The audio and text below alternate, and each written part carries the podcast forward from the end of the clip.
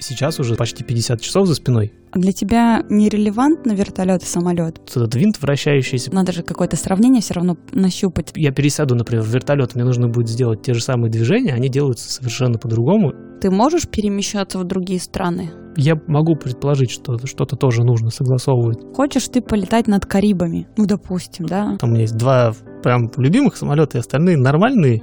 Но с ними можно поржать, на них можно положиться. По большому счету то же самое крыло, Немножечко черчения пошло. немножко сечение, немножко черчи чего. Кабинам экипажа занять служебные места. Cabin crew, please take your seats. У меня знаешь, какой вопрос был на самом деле? Для тебя ты учишься нерелевантно вертолет и самолет? Начнем с того, что я руками не трогал никогда. Угу. У меня была мысль дурацкая, раз никто не хочет меня на, на самолете катать, У покататься. меня на потому вертолете. что возникла мысль, что у нас, скорее всего, вертолетных площадок больше, чем самолетных. Вот у меня почему-то есть такое ощущение, но я не знаю, надо проверить статистику. И вообще цифры. Мой инструктор в итоге сказал, что это другой склад ума. То есть их нельзя сравнивать. Угу. Понятно, что физика, не буду Не, тебя ей грузить, понимаю, она да, похожа, что- потому что вот этот винт вращающийся, по большому счету, то же самое крыло, просто Мгм. там немножко другой принцип. Ну, я Пер- больше про управление, энергии. типа, насколько это вот Там смежное. говорят все по-другому. А, да? Вот проезжали как раз, э, одно из занятий было еще с первым моим инструктором, и мы проезжали мимо. Вертолет только что сел, какой-то медицинский. Большой такой, красивый, Мгм. меньше любой нашей мишки, такой аккуратненький. Такой. Я- у меня сын знает, как он называется, я забыл, естественно. Но у меня очень хорошо по вертолетам, в том числе. Я в свое время тоже разбирался в машинах, все марки знал Мгм. и так далее. Вот он в том возрасте как раз, ему Мгм. 8, он вот может называть вертолет и Мгм. какая служба и так далее. Вот, вот он как раз садился, останавливал винты, там вот такие красивые дяденьки в шлемах, таких в больших, это прям ну, серьезный вертолет, не Робинсон какой-нибудь маленький, где там тоже все в наушниках летают, прям Ага. какая-то серьезная штука, или полицейский, или он был какой-то такой служебный.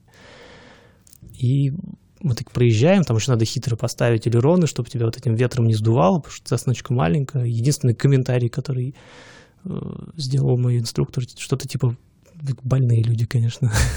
То есть это настолько, ну, в хорошем смысле слова, мы потом с ним Ну, то есть обсудили. это, наверное, э, ну, надо же какое-то сравнение все равно нащупать. Это, наверное, мотоцикл и автомобиль. Нет? Я никогда не катался на мотоцикле. не А, да, ну вот, Я э, пытаюсь...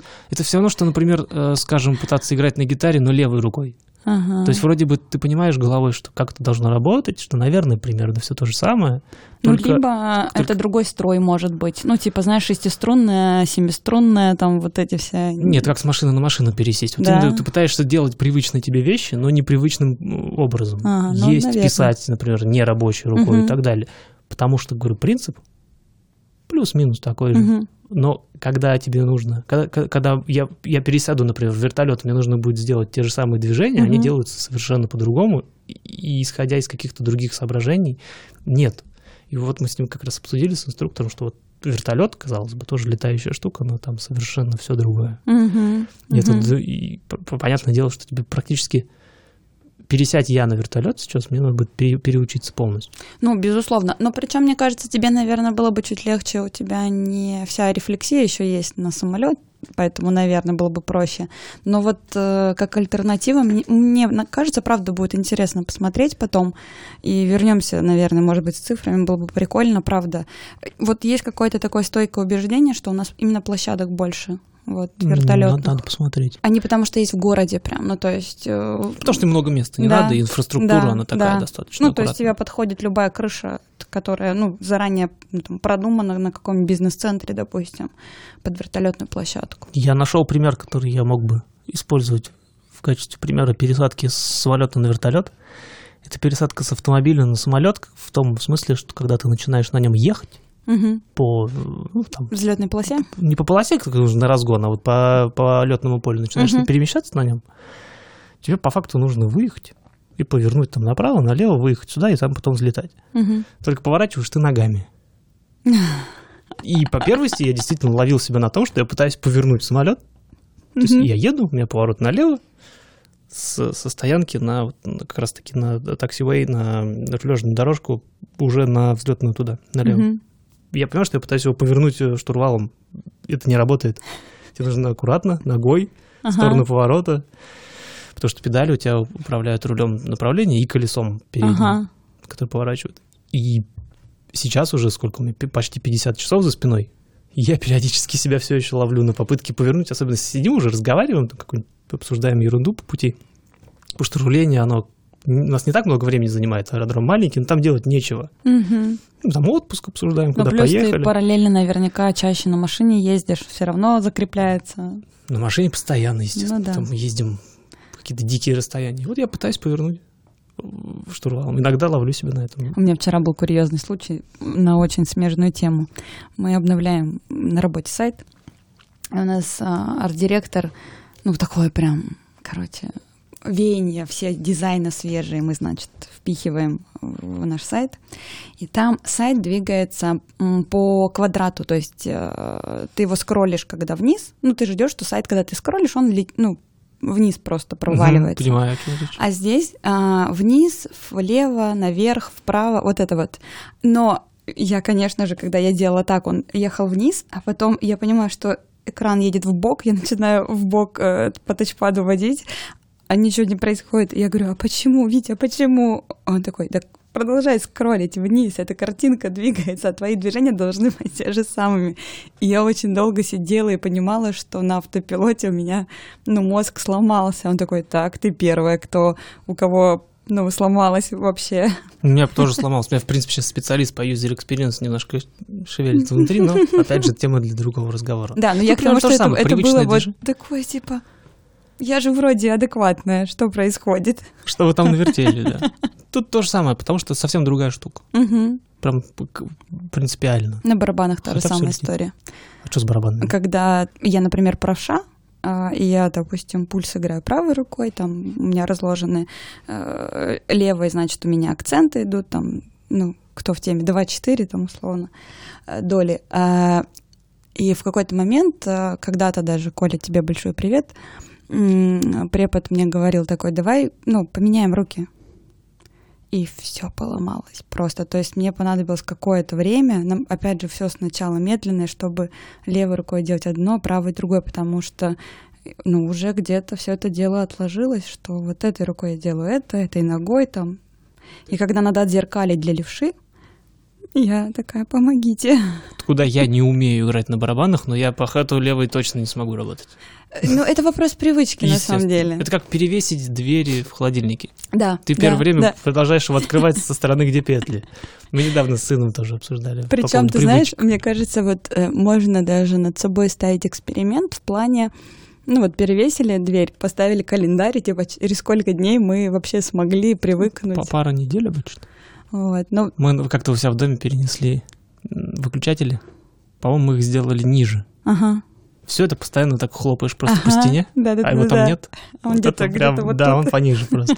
Ну, Там вопрос пара недель, может быть, месяц, потому что Мгм. вот эти вот моторные, Мгм. моторная память, она очень сильно влияет. Я про- пролетал, возвращаемся все равно в итоге в авиацию, потому Ну, что я конечно. летал на самолете некоторое время на одном и том же. И у меня дошло до того, что я его слышать начал прямо вот как водитель свою Мгм. ласточку слышит. Ну я, да. тоже- я начал его настолько слышать, что когда я пересел, а там расписание невозможно предугадать, на каком ты в итоге полетишь. И когда я в итоге пересел на другой, тоже один из моих любимых, там у меня есть два прям любимых самолета, и остальные нормальные, Мгм. и там где-то штуки три, наверное, на которые я больше не сяду. Там на одном, например, нету ступенек, и приходится, чтобы заправлять его, на лестницу залазить. Мгм. Очень потешно выглядит. Не хочу в него больше садиться. И один был нелюбимый, но он, по-моему, так из ремонта и не вышел. Там его что-то стуканул движок.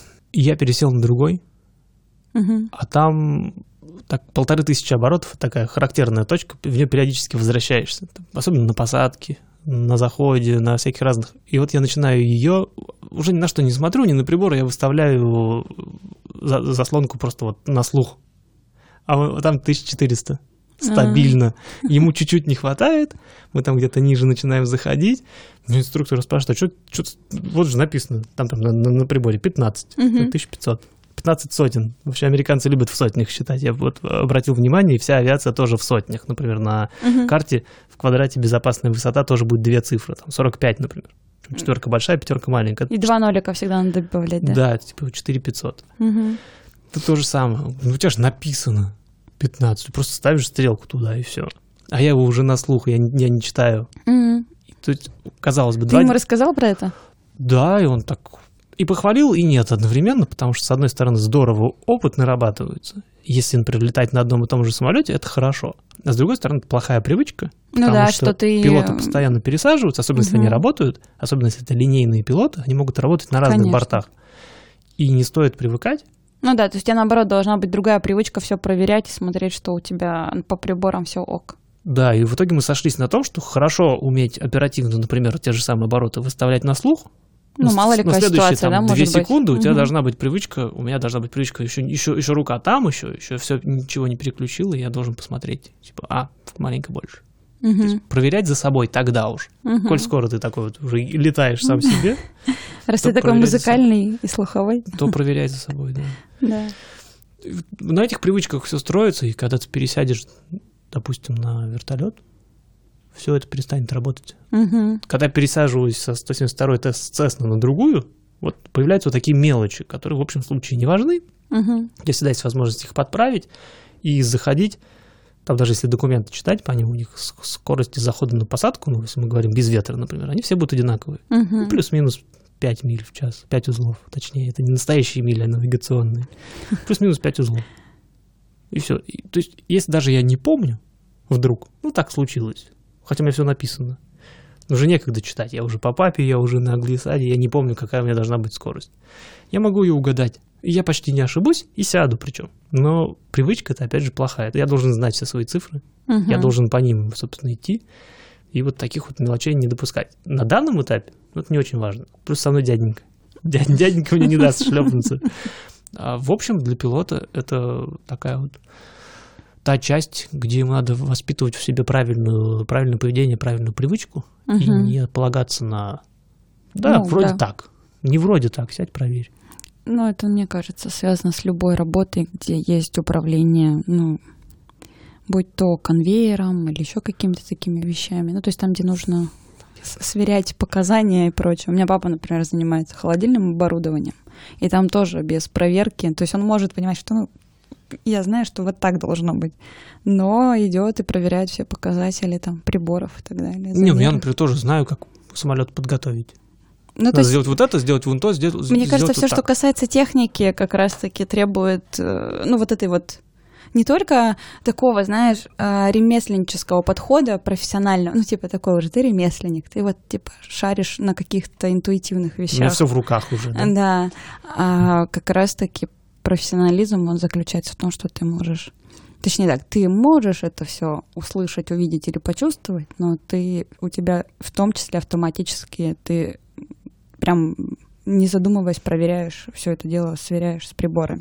У нас в нашем случае хорошо уметь как раз слышать, видеть и пр- предсказывать какие-то поведения и так далее. Особенно, когда у тебя что-то идет не так, например, или ты сильно занят, или у тебя какой-нибудь радиообмен дикий, бывает и такое. Наверное, хорошо э, какие-то чек-листы пробегать из головы. Мгм. Но даже если я когда-то так делаю, в частности, вот предполетный обход, я не беру с собой чек-лист, он мне мешает. Либо у меня либо в кармане торчит, я его не достаю, потому что у меня там стакан это для тестирования топлива, что только нет. Мне залезть надо, слезть, посмотреть там, потрогать здесь. Он мне будет мешать в руках. Но когда я заканчиваю, я беру, достаю, где бы я его там не бросил, и просто пробегаю весь головой и вспоминаю, как я подх- подходил, где потрогал. Если я где-то... И второе правило, кстати, которое для себя выработал. Хочешь, я скажу, какое? Скажи. Если ты где-то просто засомневался, то ты все равно проверяешь. Ты уже об этом Совершенно говорил. верно. Я пойду еще Я раз не помню какой-то выпуск, но он был. Если я в чем-то не уверен, я перепроверю. Совершенно верно. Да. И второй момент уже на Ранапе. Там есть момент, когда ты уже, я уже уехал из... э, Ну, хотя можно теоретически на парковке это делать, но это шумно, это, может быть, что-нибудь там отлетит, какой-нибудь камень или еще что-нибудь. Мы пр- предпочитаем уехать с парковки на открытую такую местность, специально Ранап-бокс называется, такой отмеченный. Хотел сказать прямоугольник, но когда как. Такая зона, где можно просто встать и все свои последние проверки провести. Мгм. Там, в частности, двигатель выводится на 1700. Это достаточно быстро. То есть, если его отпустить, он достаточно хорошо поедет. Это не полные обороты, но приличные уже. Стоишь так вот на тормозах, там и двигатель прогоняешь. И я вот эту вот всю проверку обычно прохожу тоже из головы. Потому что она очень быстро проходит, очень много чего нужно переключить. Если параллельно еще буду читать, это займет вечность. Я не хочу вечность, я пробегаю ее из головы, но потом все равно открываю этот список. Так, вот это посмотрели, посмотрели, посмотрели. Я не посмотрел там давление в вакуумной системе, которое отвечает за вращение гироскопов в двух или в трех приборах. Шейман я не помню. Но это важно, короче. Я возвращаюсь, даю еще оборотов, смотрю, вот, да, все в зеленой зоне, обратно.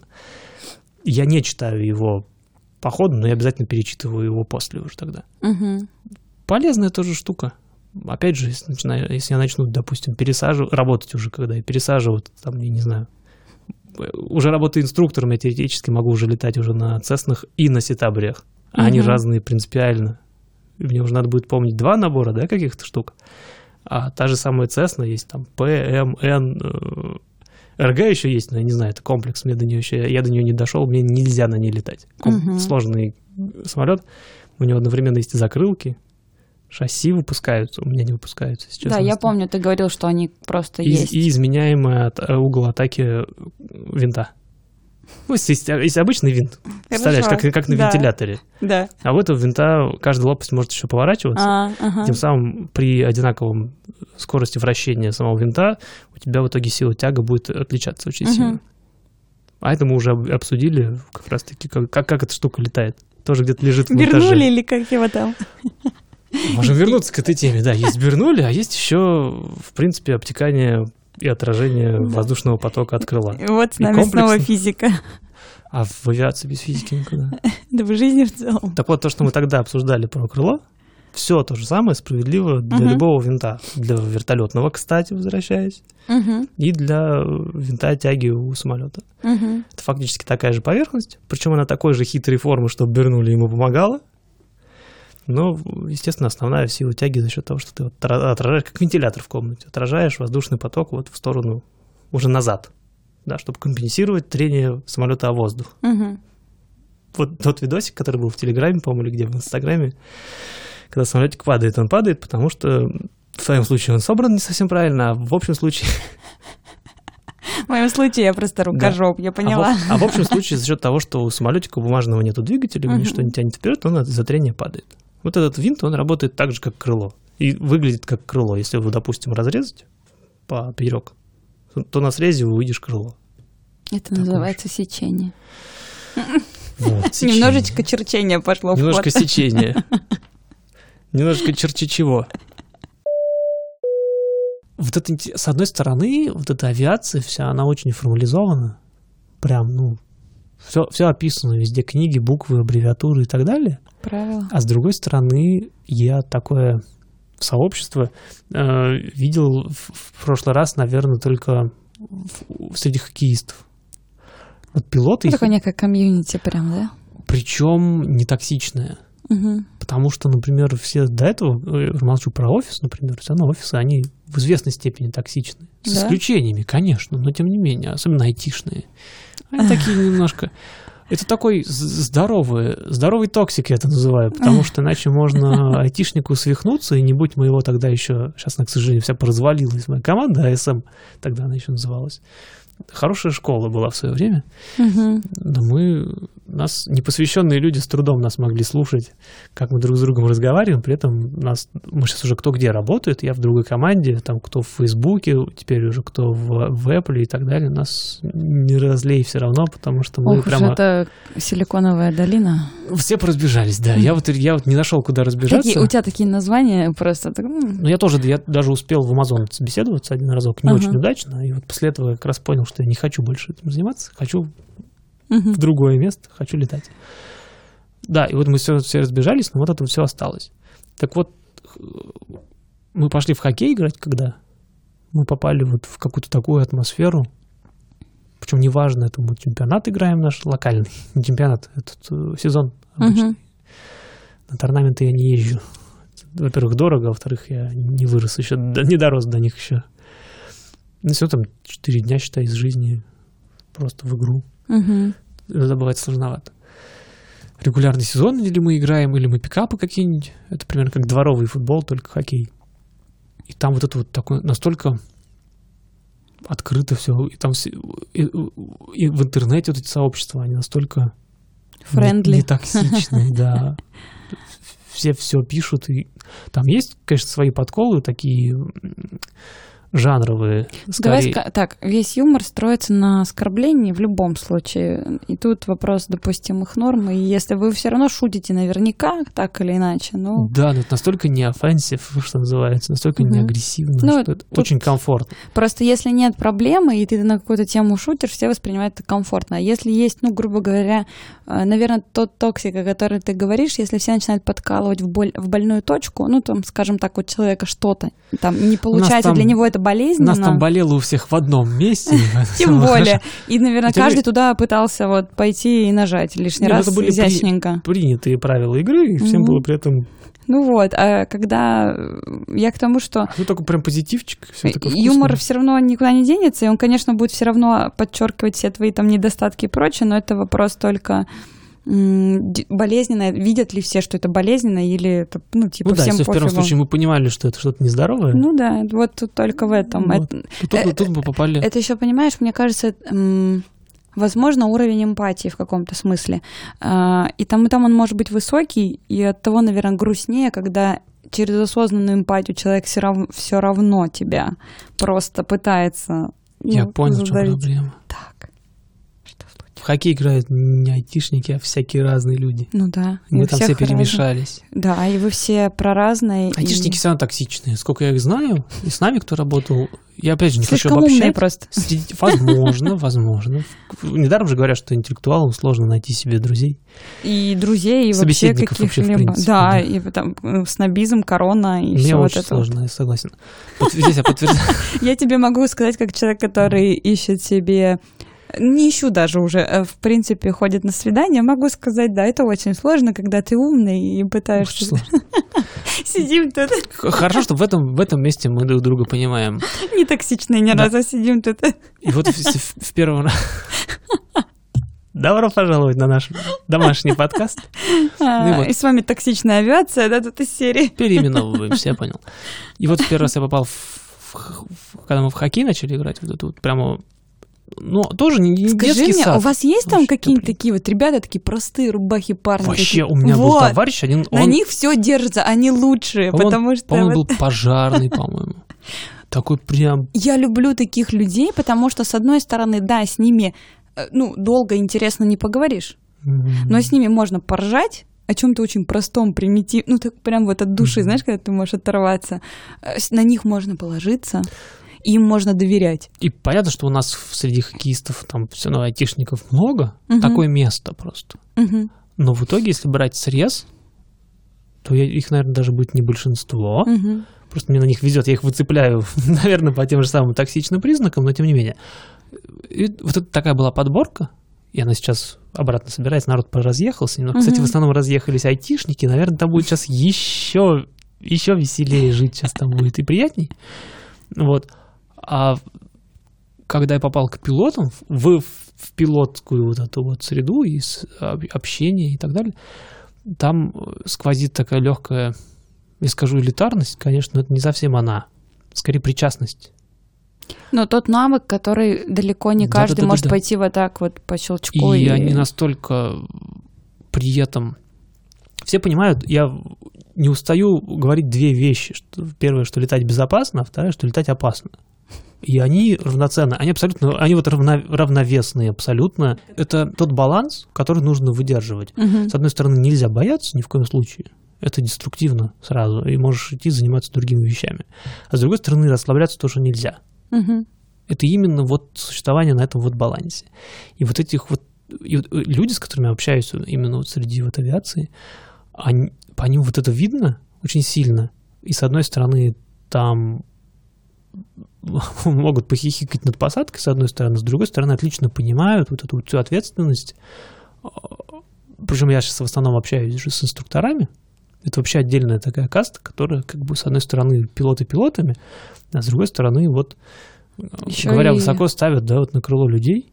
С одной стороны, вот, растят новых пилотов, с другой стороны, несут ответственность. Повышенную. А, да, в-третьих, находятся в... Потому что ты вроде как, да, в пассивном таком режиме, но всегда должен быть готов. Мой почти всегда готов. Вот один раз он меня отпустил, я рассказывал. Да-да-да. Вышел из монтажа этот эпизод, кстати, когда он меня отпустил и начал мне рассказывать, почему я неправильно сажусь в процессе неправильной посадки. Вот мы шваркнулись, конечно, тогда, да. Может, Но он специально, кстати, это На я не своей шкурке попробовал, каково это может быть, если Я не стал что. его спрашивать, но есть подозрение, что он специально дал мне ш- шлепанцы, потому что, например, видел, что будет не критично. Это было жестко, я типа много урок? чего вынес из этого, например. Но со стороны выглядело, как будто он не успел мне рассказать. Но Главное, я потом чтобы успел. авторитет не пошатнулся. О, нет, наоборот. Он же потом оказался, он хоккеист бывший. Ну, как бывший, он э, тоже любитель, как, так- такой же хоккеист, как я. Просто каску купил, просто не настоящий хоккеист. Он что-то когда-то забросил в свое время, Ага. то ли до пандемии, то ли во время. Там, там сложно было остаться в хоккее, когда все закрыто. А потом Ну выяснилось, да. что он хоккеист. Я все пытаюсь его к нам в команду завлечь. В одну из. В любую из. Я сейчас в две заявился в итоге. И выяснилось, что он еще и хоккеист. То есть тут, это вот мой текущий инструктор, это вот место, где пересеклись вот эти две. Один из факторов, почему я решил пойти учиться, как раз-таки классическая пандемия. Выкинем, сейчас вынесем за скобки, нехватка пилотов. Это такая типа штука. Сложно пандемию теперь за скобки выносить. Нет, я имею в виду, что сейчас, э, когда все это дело началось, их наоборот сокращать начали, потому что в них не было потребности Ну, и рейсы, содержать конечно. их, даже не их содержать в штате, а скорее вот есть такое понятие, как currency. Что это значит? Ну, смотри, есть proficiency, Да. твой профессионализм, грубо говоря, и ты фактически сам его оцениваешь. Пилот имеет некоторый опыт собственный сам, Мгм. И исходя из этого, может понять, я, например, я могу на этом самолете лететь, или мне, например, надо взять пару часов на нем полетать. Да, я готов лететь, Мгм. Ну, самоанализ некий, да, Да. такой? Мгм. и он никак не измеряется, нигде никак не сдается. Ты фактически, я решаю, например, сам за себя. Мгм. Как я, куда я могу, когда, с, с кем, с- сколько я могу взять весу, например. Насколько Мгм. близко я могу при- приблизиться да, к максимальному весу. Ночь, день, ветер. Как много бокового фактора на взлете я могу принять на вот конкретно этой 172-й Цесне с такой вот нагрузкой. Я сам себе считаю и в определенных условиях говорю, нет, не полечу, например. Да, я не готов. Мне для этого нужна какая-то вот такая вот такая вот такая подготовка еще. Эта штука неофициальная, она вся в голове. А есть currency. Если описательно переводить, да, официальная профпригодность твоя вот сейчас. Например, я могу перевозить пассажиров. Я когда говорю я, имею в виду частный пилот. Сейчас я Ну, вообще я не могу ни понимаю, да, одного. что- Я как частный пилот могу перевозить пассажиров только в том случае, если я на этом конкретном э, самолете, конкретно на этом типе самолета э, совершил по меньшей мере три посадки Мгм. за последние 90 дней. Ага. Это уже формальная такая штука. Если нет, вдруг, то я не могу сажать, э, Только возить пассажиров. летать. Я могу один летать, там, с, с командой могу летать, пассажиров перевозить не могу. Как частный пилот.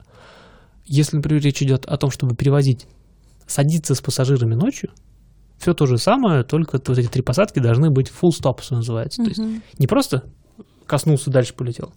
Остановка, руление, взлет, остановка, руление, взлет. Это для частного пилота. Что касается линейных пилотов, что я точно скажу, у них тоже какая-то норма currency есть. Какая? Не знаю. Ну, я думаю, Потому более... что не- мы не будем сейчас угадывать. Я вообще, мне кажется, там ответственность выше, значит, и требования должны Мы- быть мы, более Мы жесткими. не знаем. Обманывать не будем ни себя, ни других. Мо- Можем, конечно, загуглить, но загуглить может кто угодно еще. То есть у них, скорее всего, она не ниже, а может быть выше, но какая-то норма точно существует. И если некоторое количество самолетов реально встало на прикол и не летало, и сейчас только начинают они возвращаться потихоньку, логично, что их команды, понятно, что они постоянно пересаживаются с самолета на самолет, да, то есть если у нас количество самолетов уменьшается, то количество пилотов, которые регулярно летают, уменьшается тоже. Мгм. Как раз где-то вот через пару месяцев, после того, как все началось, пошли э, подписано Ну некоторое да. количество американских. Я не, буду говорить за мир, за Россию. Я знаю, что вот конкретно в Америке серьезная доля пилотов была просто сокращена, Мгм. перестала работать вот пилотами в, принципе. Такое понятие, как нехватка пилотов, она пропала на время.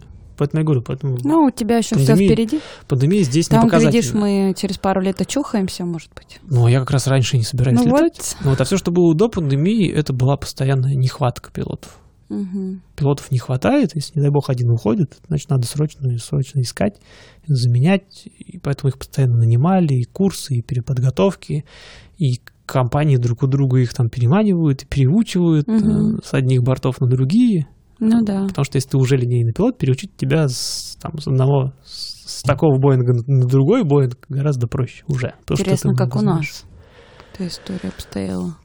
Я не знаю, насколько сильно затронуло, да, российские всякие авиалинии. Если кто-то знает, может нам в Телеграм куда-нибудь написать. Ну да, это прям Или я что... найду кого-нибудь, с кем поговорить, наконец-таки. Мы возвращаемся из э, отпуска. Да, и, и нам нужно с кем-то говорить. Я начну работать, да, и звать. Понятно, что так же очно у нас не получится ни с кем. Что ж, Я потому что скоро уеду обратно, но как выпуск с Казанцевой, например, показал, нет ничего невозможного. ну конечно. Тут же главное, я понимаю, что звук и комфортность, и все понятно, но с другой стороны важнее то та информация, потому что с Асей получилось э, информативно, интересно, и это в большей степени важнее, чем там не совсем чистый Да, звук. записано на телефон, кстати, нет никаких проблем. Вот. А сейчас мы, Прикольно. конечно, да, в Петербурге в двух дорожках. Большое спасибо ребятам, очень у них классно. Да, и кондиционер. И кондиционер. Потому что в Петербурге На всё него выключили. кстати. жарко и лето. Чтобы он не шумел, он выключили, и я уже это А. чувствую. Да? А я Конечно. наоборот, мне казалось вначале, что было душно, а сейчас нормально. Ты когда лицензию получишь первую, э, как частного пилота, один, ты можешь перемещаться в другие страны из э, штатов? Ну, например, ну, не знаю, сгонять в Мексику, слетать. Это тот вопрос, который нужно будет уточнять. Потому что Пока не знаешь, да, этого? я видел ролики на Ютубе, Мгм. как частные пилоты. Откуда они летели? С Аля- через- Они с Аляски перелетали в Россию. Мгм.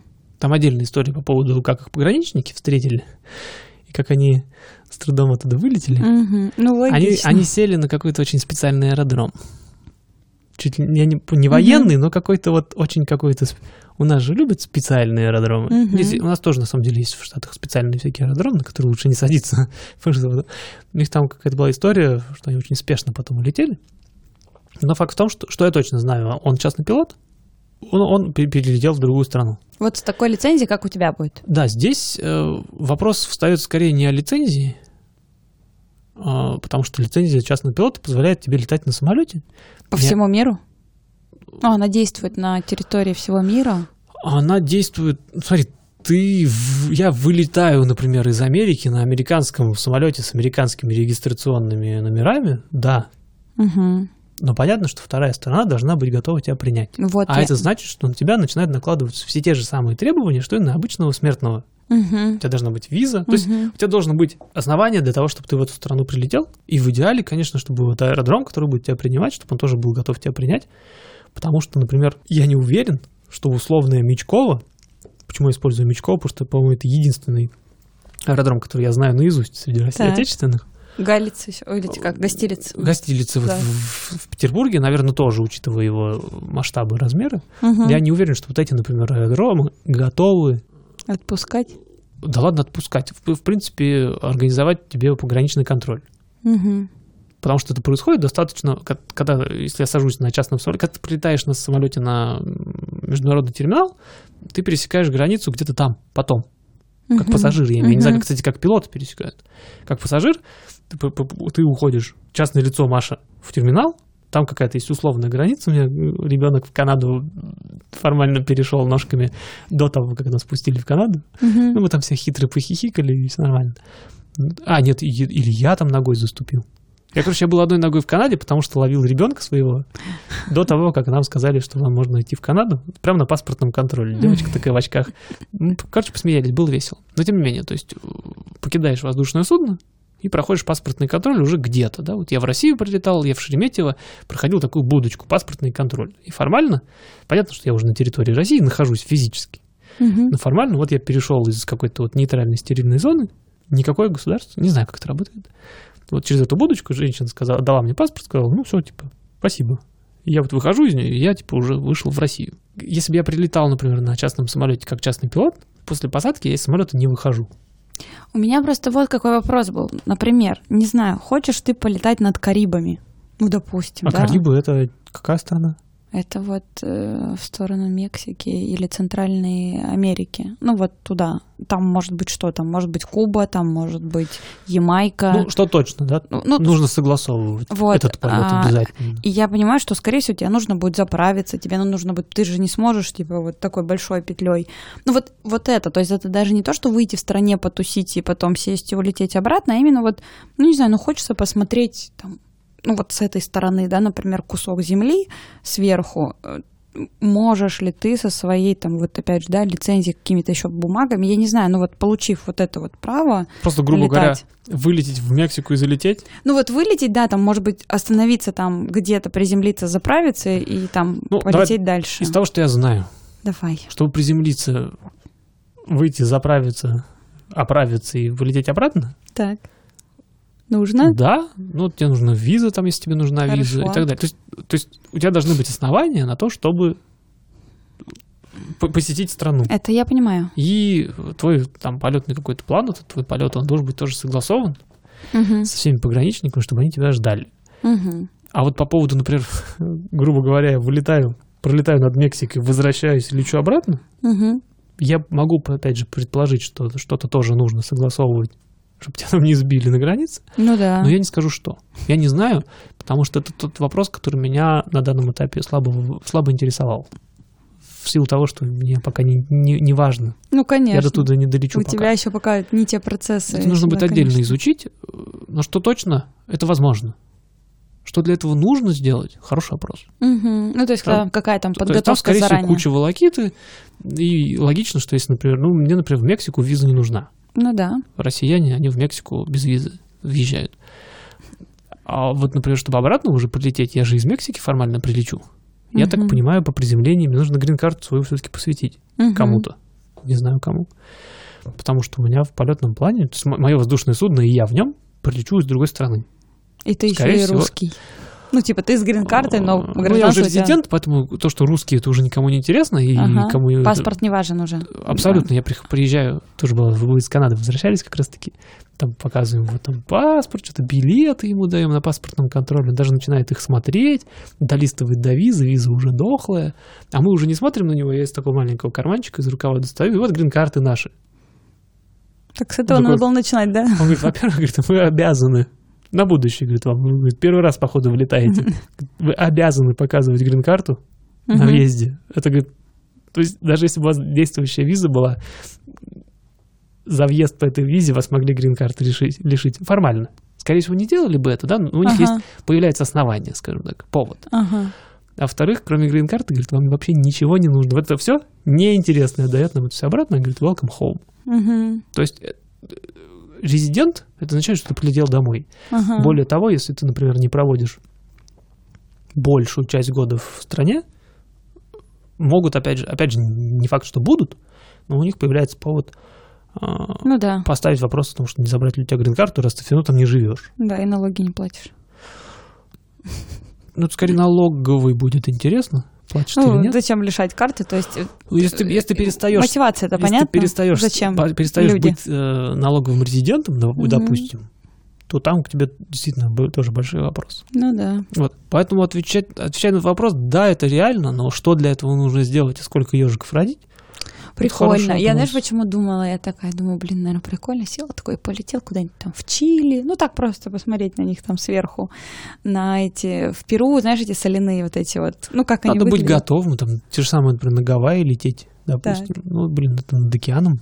Ну, вот... Я уже, например, уже даже я на, одно- на одномоторном Да. на Гавайи не полечу. Опаснее. На двух. На двухмоторном уже, уже можно. И вот эти вот все вот полеты, с которыми я начал отвечать по поводу там с, Мгм. с Аляски в Россию, например, они летели на Цесне, конкретно они. Через Не Тихий рекомен- океан, не рек- ну, Какой там Тихий океан? Ну, Берингов кусочек. пролив, наверное, Ну, все-таки. ну да. Но тем не менее, не А, по рекомендуется. короткой. Потому что Мало если ли у тебя что. два двигателя, э, у тебя есть резерв. Мгм. Ну да, Даже мало на одном что, да, двигателе ты что. долетишь куда-нибудь. Мгм. Когда у тебя двигатель один, у тебя э, радиус планирования, Мгм. в прямом смысле в данном случае, он не такой большой. А если под тобой вода, Ну да, я говорю, то он тебе это- еще и бесполезен. А Ну вот. никаких парашютов у тебя тоже нету. Сесть на воду на Цесне нужно умудриться, а в том случае Цесна твоя и есть твой парашют. Мгм. Поэтому не рекомендуется на Цеснах этого делать, но частные пилоты, например, с мультиэнджин э, допуском, не обязательно быть коммерческим пилотом, может быть частным, просто с допуском на двухмоторные, Мгм. многомоторные. Самолеты? Это вполне себе, Справедливо, два уже много. вполне себе реально. Ну, там потому что возникает очень много всяких Ну да, других штук. нюанс. Там, допустим, у тебя, если самолет сам по себе, вот мой просто тянется винтом вперед, то там двухмоторный будет тянуться двумя винтами, если у тебя какая-то разница между ними, тебя будет вести, и ты обязан это Мгм. чувствовать и каким-то образом нивелировать там тягу, например. То есть у него две ручки тяги.